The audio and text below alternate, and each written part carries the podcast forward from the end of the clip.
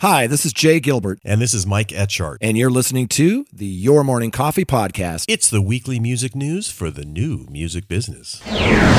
From Billboard Magazine, five takeaways from RIAA's 2021 report Big business, bigger growth, biggest vinyl shipments. From Music Tomorrow, a complete guide to Spotify recommendation algorithms. And for music business worldwide, TikTok just launched its own music distribution platform, Sound On. Jay and I will cover all of these stories and more. So kick back and relax because here we go with the latest episode of the Your Morning Coffee podcast right about mm, now. Stand by for transmission. This is London calling. Wake up! The revolution is at hand! Your morning coffee is on the air. On the air. On the air. On the air.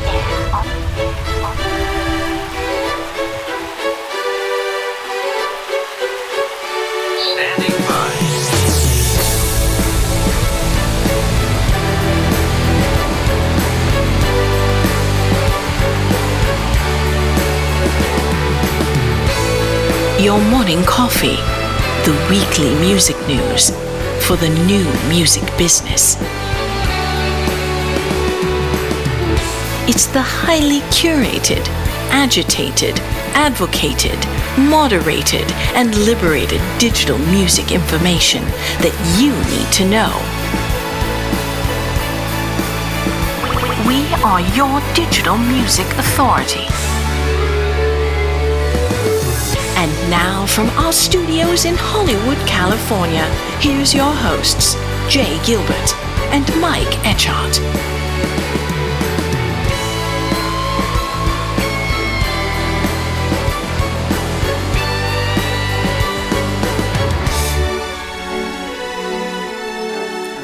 Well, Jay, it is so good to see you on what is a Saturday morning. Ah, it's a beautiful day. It is a beautiful day. And you know, we haven't talked about music documentaries lately, but I don't I don't think I've mentioned this yet, but I've watched finally the Sparks documentary on the band Sparks. How was it? It is fantastic. Even if and I wouldn't say that I'm a big Sparks fan. Um, I'm an admirer of Sparks. You know, they've been around for 50 years almost and uh, i think they have 24 albums it is the the most entertaining documentary very very well put together and creatively and oh it's a great documentary it's well I've worth read the time really good reviews, heard really good things about it. And I'm not particularly a huge Sparks fan. I don't dislike them, but I just, you know, I'm just not. Um, but as you and I have talked about before, we'll watch documentaries on any band. I just love seeing how the sausage is made and you know how those relationships happen and how the you know the career progresses. Um, I I will look forward to seeing that. Yeah, it's really, really good. And um, you know, if nothing else, it's really um, it talks a lot about their their creativity and their ability to just kind of completely shapeshift and you know head in a different direction. And they've been on a number of different labels, and it's it's kind of a, a real testament to just stick to itiveness. You know, a band that just keeps going, and they've they've modified how they now operate, and it shows them at um, at uh, Russell's house, the singer, uh, how they write music now, and how you know they, they have basically two little big desks set up with with uh, Yeah. digital audio workstations, and it shows them creating music and how they do it now and how they used to do it, and it's it's really a Yeah. like I said a testament to and how how artists are are able to remain creative and just keep working, just keep doing it, and whatever happens happens, and it's really Well, that's lovely. a theme with a lot of successful uh, artists that have longevity, Mm-hmm. and that is that they continue to not only innovate but reinvent themselves. Um, Yes. and there are people, obvious ones, you know, like David Bowie and Madonna and Lady Gaga. And I mean, there's so many of them that they don't look the same each year. Their albums, you know, look at the Beatles; they just grow from album to album. And there's a, uh, I think there's that running theme of if you're going to be in this business a long time, you need to reinvent yourself. And it sounds like that's what the Sparks thing is a little bit about. Absolutely. And one of the more interesting things in the documentary is um, I guess it was about five or six years ago. They, at the time, they had maybe 21 or 22 albums. And uh, their manager, I think, and I think their manager regretted it after, I think it was a she said it. Um, you know, let's do a, a run, and it was in London where where we play for 21 nights in a row, and each night we play one of the albums all the way through.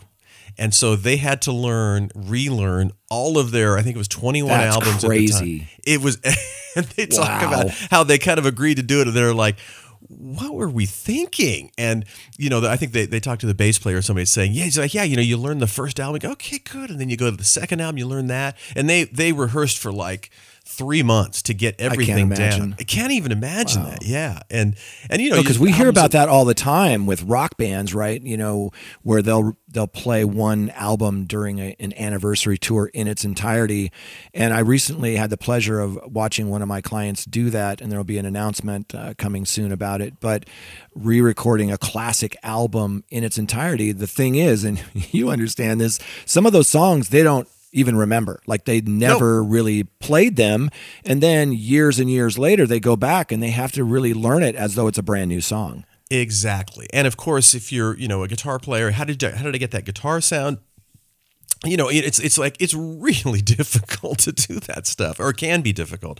But it, but that's hard enough when you go back and do a single classic album. Again, these guys did 21 albums.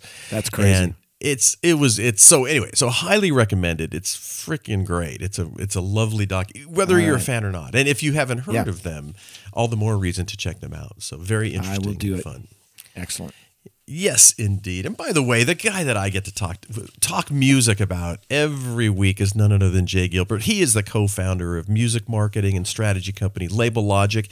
He is the curator of the Your Morning Coffee newsletter, with which we read every week, and of course that informs the podcast. And a former executive with Universal, Sony, and Warner Music Groups. Yeah, and I get to share the uh, microphone with Mike Etchart, uh, longtime host of Sound and Vision Radio, formerly of SST Records, Warner Music, Capitol EMI, and Universal Music.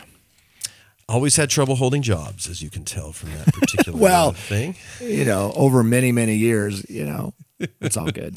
Hey, it is what it is.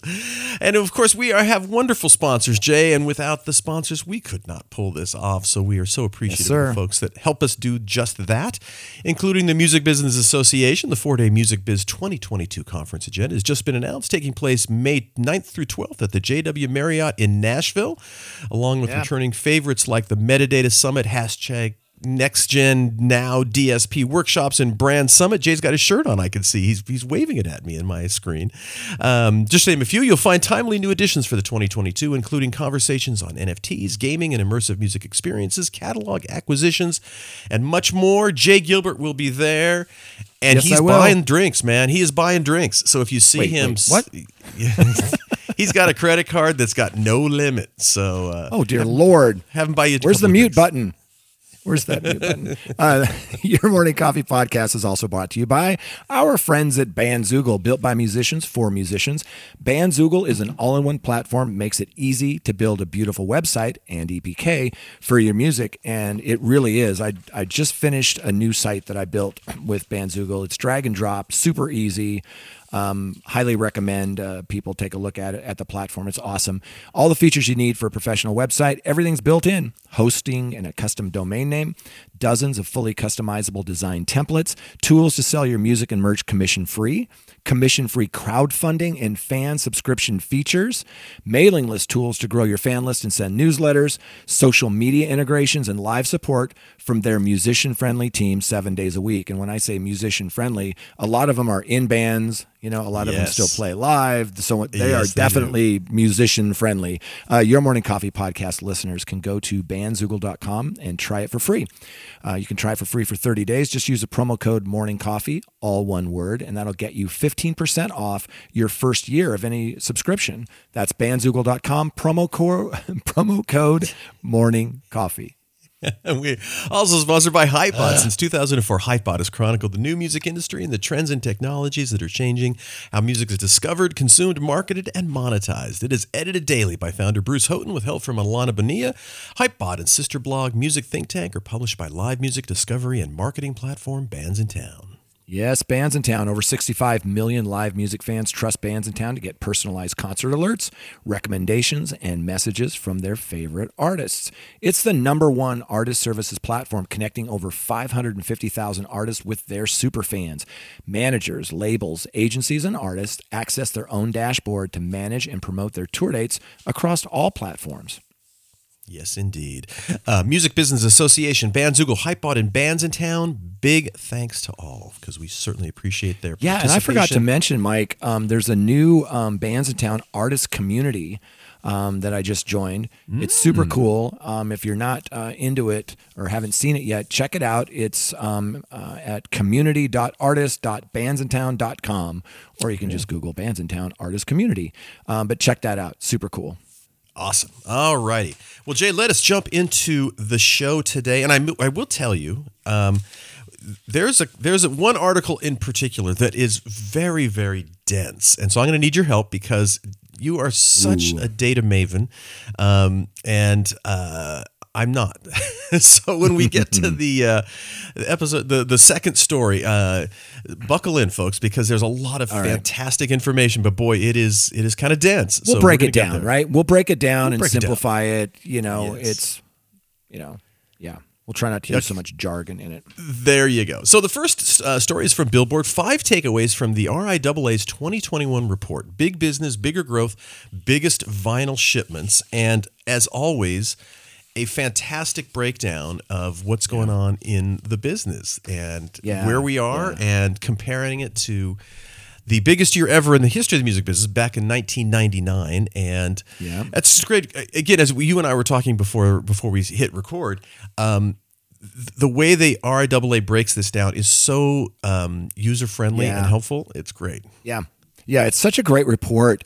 And this is Billboard's kind of uh, recap or synopsis of that report. But there's also a link in the first sentence to the report, the year end report from the RIAA, which, if you don't know, is the Recording Industry Association of America. And these reports, you know, as we were talking about offline, uh, Mike, they're, they're just so well done and so there's they're very visual, really nice charts and graphs where you can tell at a glance what's going on. But Billboard um, really broke it down into what is important. But as we kind of jump into this report, this is uh, 2021 U.S. So United States recorded music revenue. It's not the global IFPI thing. This is just U.S. And the revenue grew 23% year over year to $15 billion. That is mind blowing, uh, that type of increase. And of course, a lot of it was, well, we'll talk about what drove it. But these levels exceed the previous record, which was like 14.6 billion in 1999.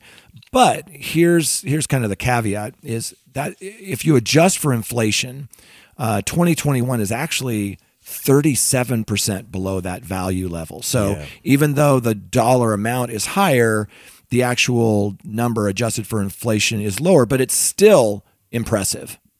You know what I was thinking too, oh, and, and I don't. I, th- I think you and I have talked about this briefly, but you know when you're thinking about profitability of a company, so let's let's take Universal for for instance, Sure. because we both used to work there.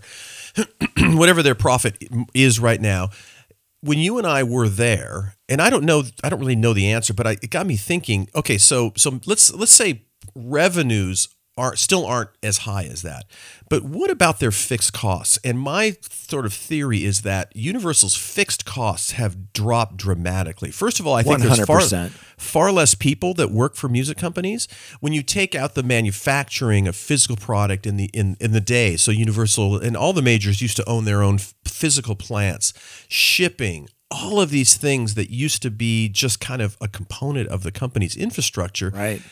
That right. stuff's not there anymore No, and, a lot of things that people don't think about, like you just mentioned, you know, shipping and those facilities, but there are also storage fees. There are also um, obsolescent inventory that has to be taken care of, moved, destroyed. There's so many different layers of that onion, but you're absolutely right. The, the point that I want to drive home that you just made, which is spot on, is that there's a lot less people working for these music companies. Number one, their distribution costs are a lot less when you're uh, delivering primarily you know 83% of the business is streaming when you're you know you've already built that infrastructure now that's not to say that there aren't any fixed costs. There certainly are. You know, Yes. business affairs. You know, the legal department. You know, the marketing and what they they don't call it sales and marketing so much anymore. It's really called commerce generation and things like that. You still need a team, and there's still Yeah. people who are you know on so many different levels, but just not at the levels when you and I were there.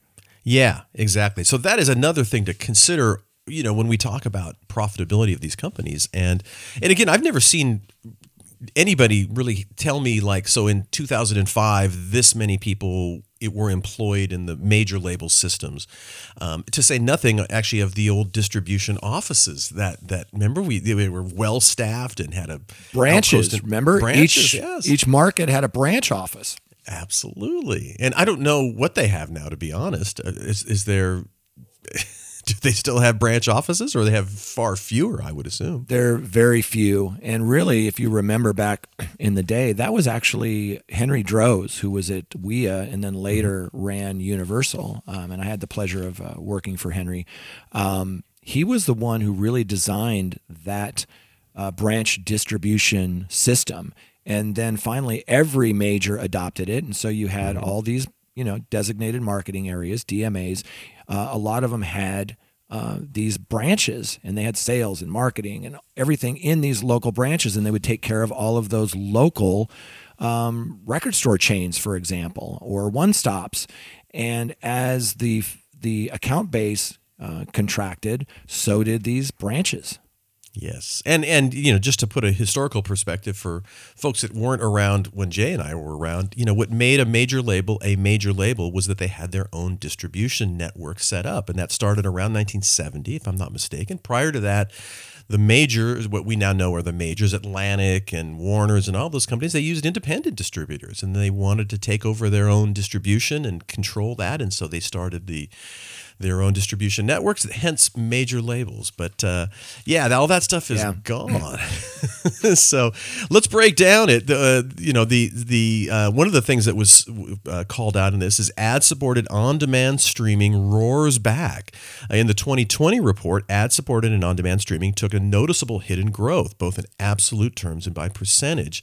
Um, but uh, in reality, however, the growth up 16 per, uh, 16.8% over in 2029 wasn't too out of line with the levels two years prior to that, but uh, it is it is cranking out, and, and again, we it is when you look at uh, all of YouTube, TikTok, Facebook, Spotify, all of that sort of ads and Spotify's ad supported tier, it's big business. It is big business. Yeah, and it is, but I would I would only counter that with it. Seventy six percent of streaming revenue is from paid um, subscribers, not from the ad supported, and that's the area of the business that we'd like to see continue uh, to grow um, like it has been. You know, revenue from paid subscriptions is you know by far the largest share, and it that grew twenty three percent year over year to nine and a half billion dollars.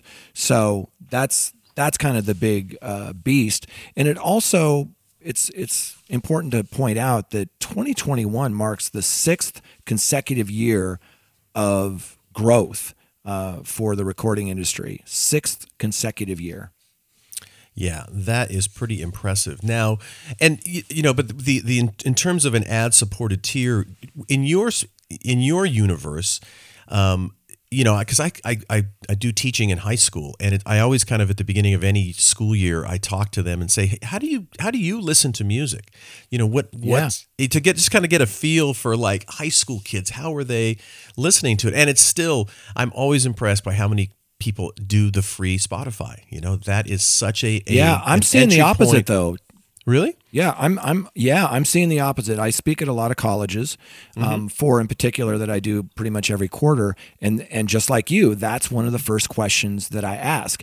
And back a few years ago, it was all YouTube, and then with some of these discounted um, Spotify, Apple Music, some of these where they have student. Uh, subscriptions that are low cost i've seen that evolve and over the last like 18 months or so almost everybody that is in those classes at least at the college level are Yeah. paying for a subscription it's really interesting and maybe on the high school level that makes a little bit more sense you know that they don't have a credit card or they don't have Yeah. Yeah. the the means to do that. But I, I ask that same question. I think it's super interesting. And it's probably different, yeah. Like you said, because because if you're a college student, yeah, you you have opportunities to get a discounted thing, and you're sort of out of the house now. So a lot of kids, though, in my experience, and a lot of that is demographics as well. You know, if it's uh, Yeah. lower income folks that that just don't have the money and they're not having their parents pay for it, they they just slip Yeah. over to that. Um, Hey, we we've talked about vinyl a ton, and the amount of vinyl units shipped exploded. There is no surprise Yeah. there. Um, The RIAA report says that the format passed the one billion re- dollar revenue mark for the first time since 1986. Wow. And the the the the, the writer for this article mentioned that he was only born in 1989. Um, but it says, but another story that has also rightfully been uh, covered extensively of late uh, has been the pandemic fueled supply chain issues that have contributed and not entirely caused, but contributed to vinyl pressing plant delays and industry wide frustration at the lead times required to get vinyl pressed and shipped in the past year or so. So we've talked about Yeah. that a Yeah. ton. Yeah, It's- as you've pointed out, that those numbers would be higher Yeah. if those problems weren't in place, right? And and I will say this again, I did not see this coming. I, I didn't see I, I not that I didn't see the the interest in vinyl coming, but the numbers that we're talking about now, I did not see. But of course, you're also looking at the you know when when was the last retail price for an album back when it was you know call it in 1990. 14 bucks well you know it, it's dramatically more expensive Yeah. of course to buy vinyl It's a days. premium product, uh, premium as they say. And people, well, and it's they're actually a lot of them are on 180 gram vinyl. A lot of them are on Yes. colored vinyl. There's these variants. The packaging is is deluxe. So to be fair, it's not. Um, you're not comparing apples to apples uh, in that regard. Um, but yeah, um, for the first time since 1996, both CDs and vinyl records uh, experienced revenue growth in the same year. Now, the big elephant in the room is still, you know, it's still streaming. And they have a chart in here that shows that, you know, a pie chart that it's 83% streaming, 11% physical, 4% digital downloads, which is on the decline, which we'll talk about in a second, and then 2% sync licensing. And I had a couple of friends comment on LinkedIn um, when I posted this that you know that sync number seemed really low but even at 2% that's 300 million dollars that's not nothing That's not nothing. You're, Yeah. but I think, and you and I talked about this before we hit record as well. And and, but you know, I was just saying, given how how much production has grown in terms of film and television, that you would think that, or I, I could see that number being a higher percentage. But again, you're still talking about a lot of money. And of course, there's also the publishing side when it comes to sync licensing that's not covered Yeah. in, in this. Yeah. and so And- that's that's and the other thing i would number. add yeah the other thing i would add to that is let's keep in mind this is us only mm-hmm. um, so if you look at the other report the ifpi we'll take a look and see what sync is globally um, but really the the big gener- uh, revenue generator as we all know is streaming and that that also includes a wide range of formats, not just the obvious, you know, streaming from Apple Music or Spotify or Amazon or whatever. You know, it includes paid subscriptions, ad supported, um, digital and customized radio, and licenses for music on Facebook and Peloton and some of those things.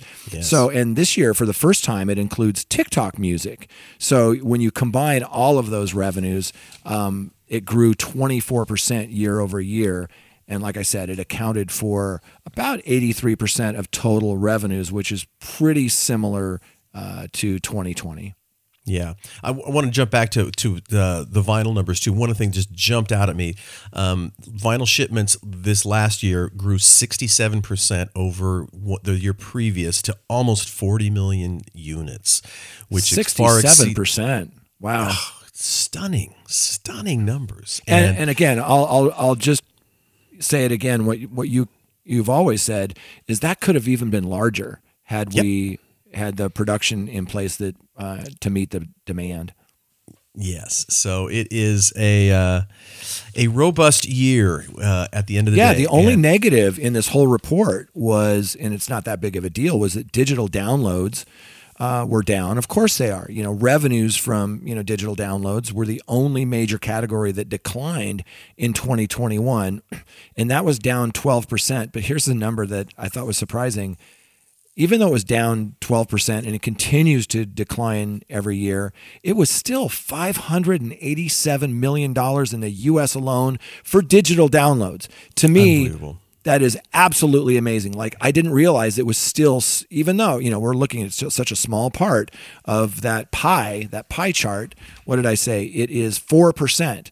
You know, but that's that's crazy that It's a big- still people are still number. buying that many digital downloads. Yeah, and I find myself doing that periodically. You know, for for a lot of radio production things where I need the physical file. You know, it's it's Me and too. we you and you and I have also spoken about how it's kind of hard to buy digital downloads, at least on Apple's website. It's like or on on on uh, Apple Music. It's like oh, this is not as easy as it used to be, but Yeah. And, you know what it, it is what it is. So, Yeah, uh, you just you know, big big numbers. Uh, but it, but one of the takeaways, of course, is you know when you're comparing uh, numbers from numbers in the past, you do have to count in inflation, and uh, so we're not quite still at those 1999 numbers, but we're Yeah. heading in a great direction, and lots of people are making lots of money. So there you Yeah, there was one accompanying article that I put with that um, billboard piece, and it's from Music Business Worldwide, and the headline was: "With 15 billion in revenue, 2021 was the biggest ever in all caps, biggest ever year for the U.S. record industry." And then in parentheses, kind of. kind of. And so, yeah, it was as that dollar amount, but as we pointed out, you know, with inflation, it it, it wasn't quite, but it still uh, doesn't dampen the enthusiasm. Uh, the music industry over the last five six years has definitely turned around. Yes, indeed. So let's jump over to uh, article number two. It's from Music Tomorrow, and boy, this one is a dense one. So we're gonna we, we we're gonna we're gonna get through it. But but it, for me anyway, it certainly took a lot to get my head around this. So this is a complete guide to Spotify recommendation algorithms. And Yeah. I, I know this isn't this is a, a sandbox you play in every day.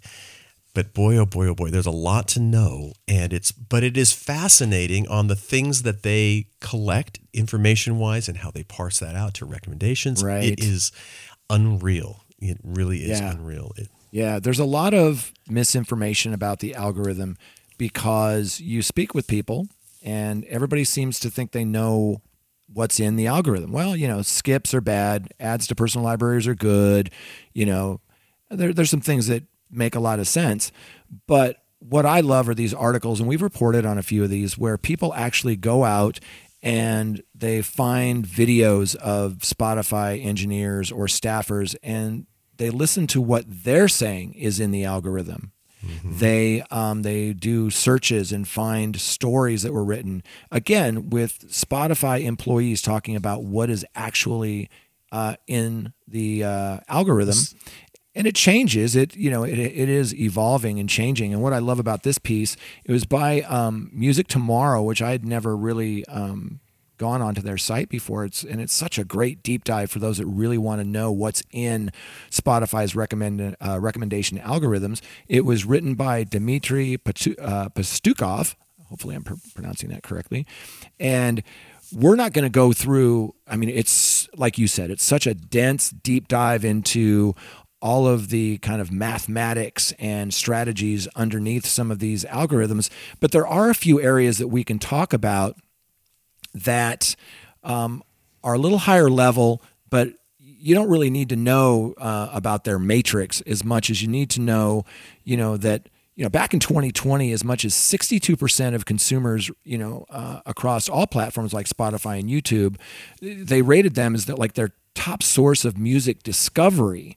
And that's important here. And that's where the algorithm, I think, is so valuable. You know, with Release Radar and Discover Weekly and radio, Spotify, for instance, you know, over one third of all new artist discoveries happen through what I just described. And they call them made for you recommendation sessions. Um, so, and I'm finding that true um, with a lot of our artists. I think I told you last week that across about 25 artists right now, um, a little under 30% of their Spotify plays are coming from these personalized or algorithmic playlists like Discover Weekly and Release Radar. So let's let's dig into to why this is important and what's in um, the recommendation and discovery. And before we do, um, a couple of fun facts. One is there are, you know, about 70 million tracks on Spotify. Um, there's this number being bounced around um, that there's 60, 70,000 tracks uploaded every day. And I was speaking to an analyst last week and who said that number is not correct. And we're going to talk this week and get into why that number is not correct. Um, but I'll be really interested and we'll report on it next week. Yeah. But you see it across the board. Everywhere. Oh, um, Music Business Worldwide reported last February that it was 60,000 tracks. And um, this analyst is telling me that it's probably closer to half that. So Oh, we'll get we'll get the facts for everybody, and so stay you know tune in next week. But anyway, 70 million tracks in aggregate, over 400 million users worldwide, and almost half of that is paid. So you know um, we're talking about the Spotify algorithm, so that's that's a massive audience, and this kind of surprised me. There's over four billion playlists available to Spotify if you add up Spotify curated, user curated. So that'll kind of set the stage for what you and I are going to talk about next. Yeah. Well, and it's, you know, this, when when we talk about our entry into the music business, how th- this is, we were always trying to get people to listen to new artists, right? And it was, and, and, we, we used to talk about you know the, the the kid in high school that was always the one who knew about music and would share that information with his friends those those key people and again and that was a, mm-hmm. not, not that that was easy but it was a fairly simple process that you understood in your head. it's like, okay, we want to get to these tastemakers. Okay, and then they will in turn kind of amplify out that interest as you're as you're doing artist development. Well, now we have this AI stuff that that is involved with Spotify, and it's not easy, Jay. It is very complex and very dense, but it is fascinating on how they they set up their algorithms and, Yeah. and how they uh, understanding music and user tastes and what they do to kind of their secret sauce to get it out there. And I mean, you've Yeah. you, you you shared with me a deck that you have created and and how how much it's been revised over the years. And you know, we're we're talking now. We have a history of give it call it a decade, a little bit more probably, but you know, and and these these algorithms completely change, and it's not an insignificant task to just keep up with it, right? And and I don't know how you do that. It's just paying attention and reading, right?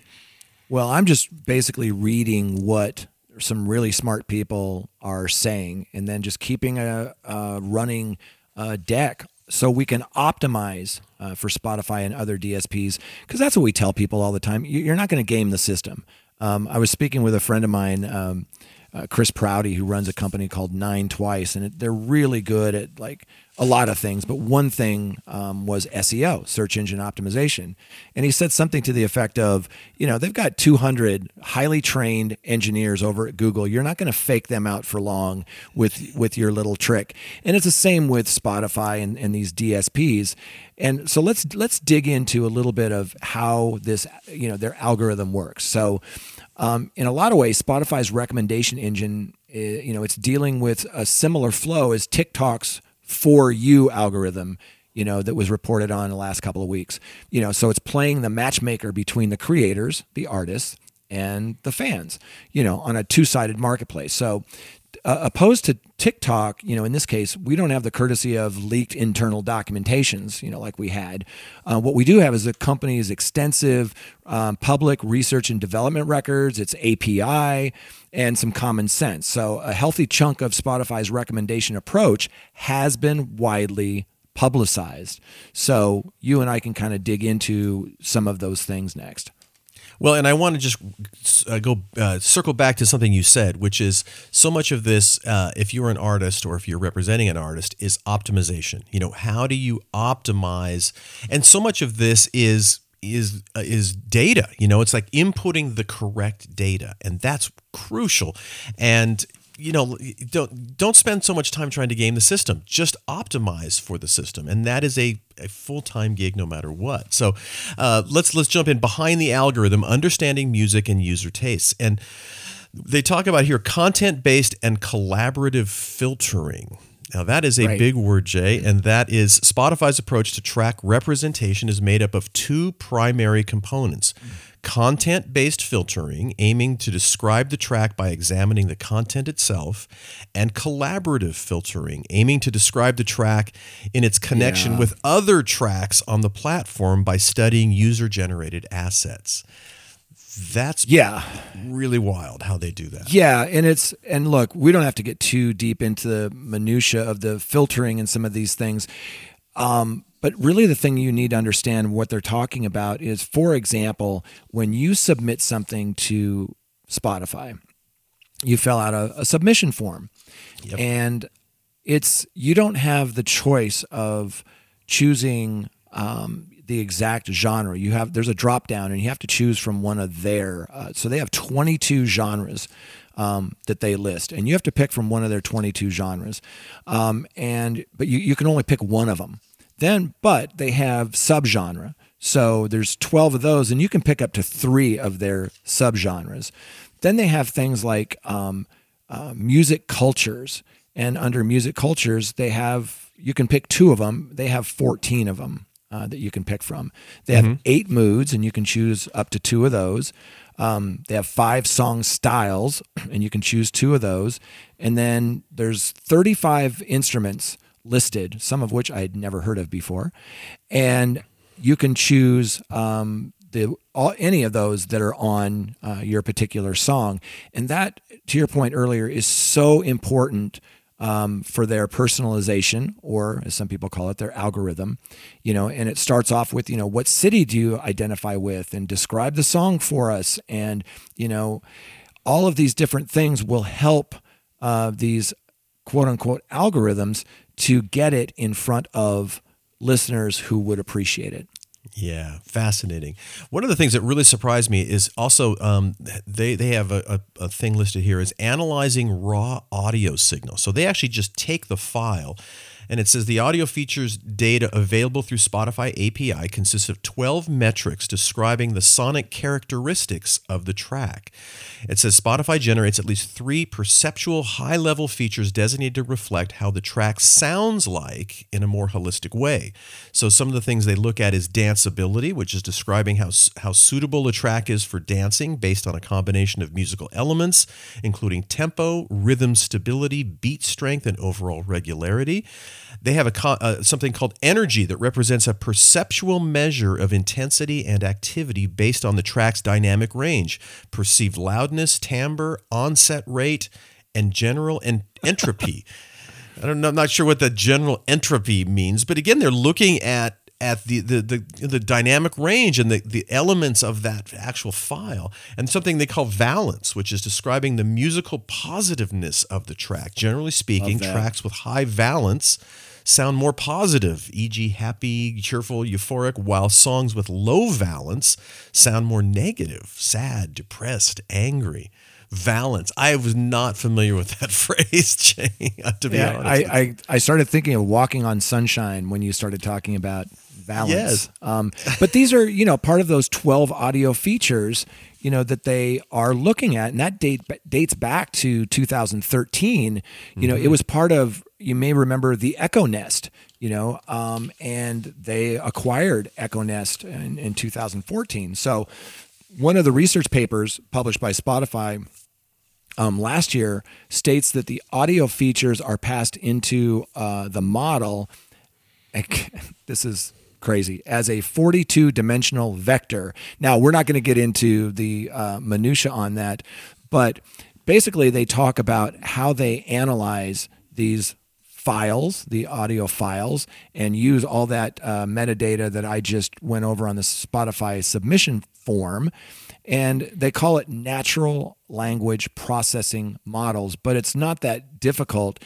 Um, and I'd love for you to walk us through, you know, the the three points of that they list as those natural language processing models. And again, it Yeah. sounds super complicated, but it's really not.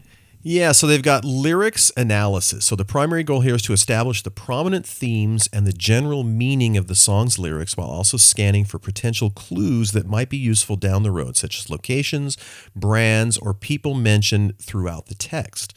They've also got uh, web crawled data, which focus primarily on music blogs and online music outlets. Uh, running NLP models against web crawled data allow Spotify to uncover how people and gatekeepers describe music online by analyzing the terms and adjectives that have the most go co-occurrence with the song's title or the artist's name.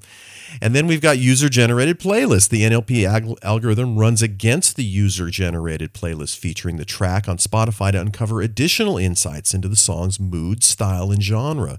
If the song appears on a lot of playlists with sad in the title, it's a sad song. Yeah. my head is already makes spinning, sense. Jay. No, it makes Um, sense. And and the one you you just touched on that I want to add just a fine point to is they're looking for adjectives like you know Yes. in a pitchfork review or you know online comments when people describe your music and I think that's really smart um, because that's going to help inform their decisions about where it should go. Yeah, and so when we say NLP, just so you know, that's the natural language processing. Uh, the, the NLP models allow Spotify to tap into the track's cultural context and expand on the sonic analysis of how the song sounds with a social dimension of how the song is perceived. Of course, if if your head isn't spinning by by now, then then you're awesome and you're going to get hired by Spotify. Um, the three components outlined above artist source metadata, audio analysis, and NLP models make up the content based approach of the track representation within Spotify's recommendation system. Yet there's one more key ingredient to Spotify's recipe for track representation, Jay, and I will let you handle that. Well, well, yeah, that's a collaborative filtering. And again, a lot of these things sound so you know important and high tech and you know confusing, but it's really at its core, it's pretty simple. You know, in many ways, collaborative filtering. You know, has become synonymous with Spotify's recommendation engine. You know, the DSP giant um, has pioneered the application of this so-called "quote unquote" Netflix approach. Right, um, we can understand songs to recommend to a user by looking at what other users with similar tastes are listening to. And that's collaborative filtering. So it's not super complicated. It's just they're looking at, you know, you and I may have similar musical tastes. And if I'm listening to this new Tears for Fears album, you know, they may recommend it to you because it just kind of makes sense, right? So uh, they put in this article, you know, that sounds like the silver bullet for music recommendation, doesn't it? You know, so in recent years, Spotify has actually moved away from consumption based filtering, or at least drastically downplayed its role in track representation. Instead, the current version of collaborative filtering focuses on the track's organizational similarity, meaning, you know, two songs are similar if a user puts them in the same playlist, like I just described. You know, um, if I'm listening to similar music as you, um, and I listen to something that I think is interesting and I, I play it a lot, it may recommend it to you. Now magnify that by 400 million users, and you've got a real powerful tool. And how much of this stuff does a label, do, do, in your experience, how, how, are major labels really parsing through all this information that that as they are releasing uh, uh, music uh, to Spotify? I mean, are they? Is anybody in the building really doing this deep of a dive on all this stuff? Well, I think they definitely know what's going on so they can optimize for it. But Right. I, I think from my friends at the majors, what I'm hearing is that they run into some of the same problems that the indies do, and that is just the sheer volume of music um, that's released every week. Is it's they have to prioritize by genre and mood each week. Um, they have to call, you know, uh, their they have to be very careful about what their priorities are, and then you know, there are different rules for the 1%, and there always have been and always will be. You know, if you're Billie Eilish or, you know, whoever, you're you're standing on the shoulders of giants and your company owns a piece of Spotify for example. You have weekly meetings with Spotify. You may get them early music or get them into the studio to see some recording being done. You may you know we, we talked about this last week uh, in A&R how they take artists around to radio stations to shake hands and sign autographs and do performances and things like that. They're, they're still uh, a challenge with the limited amount of shelf space um, but the, the majors definitely, I, gosh, I think I have a percentage around here somewhere about what they control typically each week, but it's a lot. And so, yeah, uh, are the majors looking at some of this minutia day to day? No, I don't think so, but I do think that they have people on staff that know this inside and out and are optimizing for it. There you go. Gotcha. Uh, one of the last things mentioned in the article is generating user taste profiles, which is another thing that is fascinating. Essentially, the recommendation engine logs all of the user's listening activity, split into separate context rich listening sessions. For instance, if the user engages with Spotify's What's New tab, the primary goal of the listening session is also to quickly explore music recently added to the platform. In that context, high skip rates are to be expected, as the user's primary goal is to skim through the feed and save some of the content sa- uh, served for later, which means that a track ship a track skip shouldn't be interpreted as a definite negative signal. On the other hand, if the user skips a track when listening to a deep focus playlist designed to be consumed in the background, that skip is a much stronger sign of user dissatisfaction. Yeah. Important. That that is really important. Uh, all skips are not created equal. Um, That's right. I, I notice sometimes if we get into the first or second position on some of these popular playlists, the skip rates are a little bit higher because the audience is more engaged at that moment than any other time. They're getting ready to work out, their commute, cook dinner, whatever they're about to do. They're so engaged, they hit play and they're like, "Mm, nope, uh, nope, okay, I'm, I'm good to go. So that isn't to be interpreted as a huge negative uh, skip rate. So, you know, generally speaking, that user feedback can be split into two primary categories explicit or active feedback, you know, library saves, playlist adds, shares, skips, click through to artist album page, um, artist follows, and quote unquote downstream plays. That's group number one. And number two, implicit or passive feedback, listening session length, track playthrough, and repeat listens. That's really important because, as you and I talk about a lot, if we like a track, we'll listen to it 10, 12 times in a row. Yes, you know, like in a row. I don't know if that's normal, but I know that that's what you do and that's what I do. So I'm going to assume it's semi normal. It says in the case of Spotify recommendation system, explicit feedback weighs in more when developing user profiles. Music is often enjoyed as off screen content, meaning that uninterrupted consumption doesn't always relate to enjoyment. Then user feedback data is processed to develop the user profile defined in terms of most played and preferred songs and artists, saved songs and albums and followed artists, genre, mood, style, and era preferences, popularity and diverse pref- and diversity preferences, temporal patterns, Jay, temporal patterns, demographic and geolocation profile. Wow, my head. What's a temporal? What, what, what's a temporal pattern? I ordered that when I was having sushi the other night. It was it was absolutely delicious. It's a, it's a delicacy. It is. So look, there's a there's a lot in this article, and we're just going to skim over one other quick section before moving on. But there's a lot to be taken from this about how you can optimize for for Spotify. I highly encourage you to. This is one of those you print out and kind of highlight. Um, it is a deep dive, and it's not for everyone, but there are some things that no matter what level you're at, you're going to appreciate. And the last kind of section I want to talk about is uh, recommending music. You know, integrating user and and track. You know, the the recommendation landscape for Spotify is much more diverse than some of the other consumption platforms.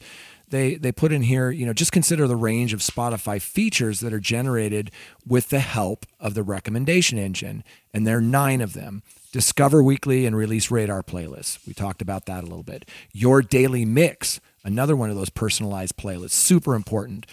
Artist, decade, mood, genre mix playlists. Number four, special personalized playlists. You know, uh, your time capsule on repeat, repeat, rewind. I love those playlists a bunch. Uh, number five, um, personalized editorial playlist. Number six, personalized browse. And by the way, when we say personalized, you've seen these where it's a Spotify a curated playlist, but even if Mike and I are looking at the exact same playlist, it doesn't have the exact same songs in it. It's really personalized for our individual listening uh, behavior. Um, personalized search results, playlist suggestions, and enhanced playlist feature. And the last one is artist song radio and autoplay features. So it goes deeper uh, in this article. And if you're into that stuff, you know, these vector spaces and processing language and all of these interesting things, by all means dig in but even if you just want to see kind of uh, some of the things that Spotify is saying that they look for or search on for their algorithm, fantastic uh, article um, from Music Tomorrow. Yeah, man, it's it is dense, but it's fascinating. And you know, as as I will, one of my things you say many things that I that are, are worth repeating, Jay. But one of them is you know optimization. You've got to focus on optimization for whatever the format is or whatever the the distri- dis- distributor is, um, and that's where your time should be spent. Don't try to game the system. Optimize for the system, and and all will all will take care of itself from there. Yep. So our last article, Jay, because uh, there's not enough uh, music distribution platforms. This is from Murray Stassen, by the way, in Music Business Worldwide. Uh, TikTok is officially a music distributor now. How about that? The ByteDance owned viral video app has just launched its own promotion and music distribution platform called Sound On. Uh, it happens to be already live in the UK, US, Brazil, and Indonesia, and lets artists upload their music directly to TikTok and Resso. Um, It can also distribute their music to other platforms like Spotify, Apple Music, and Instagram. So, uh, thoughts on this? I'm not sure why they're delving into this, but why not? Well, I I love it. Uh, I think it's absolutely amazing. Um, uh, you know, their um, their global head of music, um, Ole Obermann, said, "In short, we're making it easier." For independent artists to get their music on TikTok. And we're going to work with them to much better understand how to reach their audiences on TikTok. So, but here's the thing that jumped out at me TikTok says that Sound On pays out 100% royalties to Yes. music creators in the first year and 90% after that and provides a range of promotional tools and support. Um, I went to their the Sound On website and just kind of checked it out. And it says that same thing uh, receive 100% of your royalties get paid monthly maintain 100% ownership of your music no admin fees. So excuse me that's a really really big deal uh, for independent artists. Absolutely. What I don't understand is does TikTok through Sound On will they also distribute out to all of the other uh, throughout the world? It doesn't really cover that necessarily. You, you've you've looked into it a little closer than I have. but yeah they what they've said in this this article is that it distributes to other platforms and it doesn't say globally but i'm assuming that it does because it says other platforms like spotify apple music and even instagram so i'm assuming that's globally it doesn't really go into the the detail here um, but maybe we need they have a link here to the faq we'll have to take a look at that uh, too. But this is an interesting thing because the distributors have been striking deals with TikTok, and we all know the power of TikTok to break artists. But this is, I think, a little bit more of a, a lean in for for independent artists that maybe don't have uh, that uh, that powerful distributor to get them there, um, or maybe they do, but they want something direct where it's uh, you know they're not giving up their rights to to their music.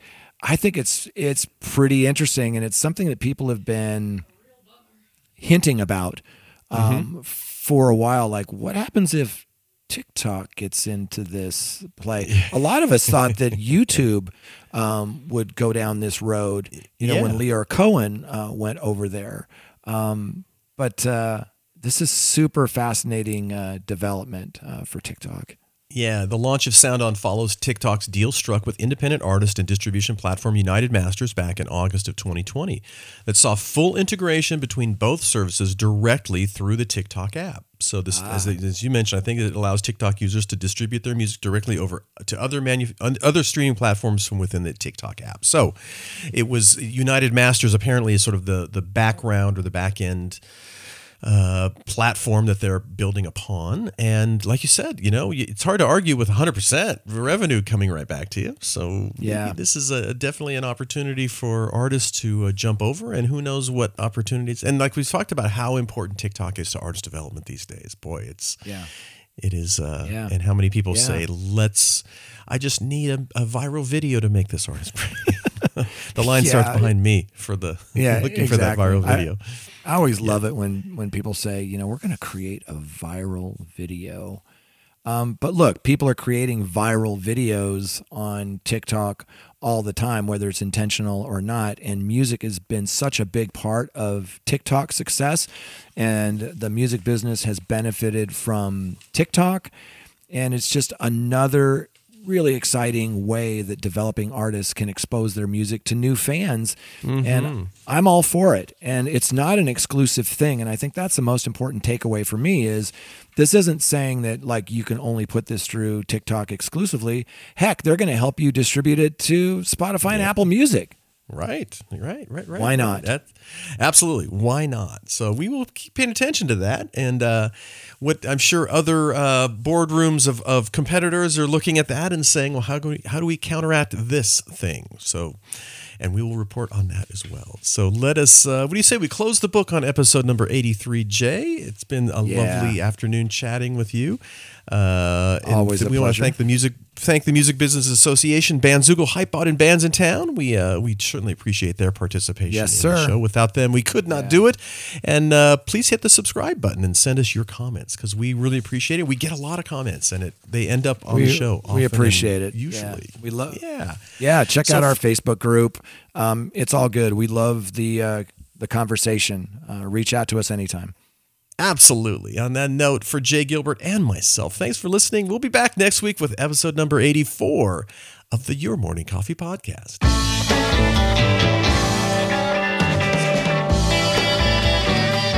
You've been listening to Your Morning Coffee, the weekly music news program for the new music business. Join Jay Gilbert and Mike Etchart next time for the digital music news you need to know.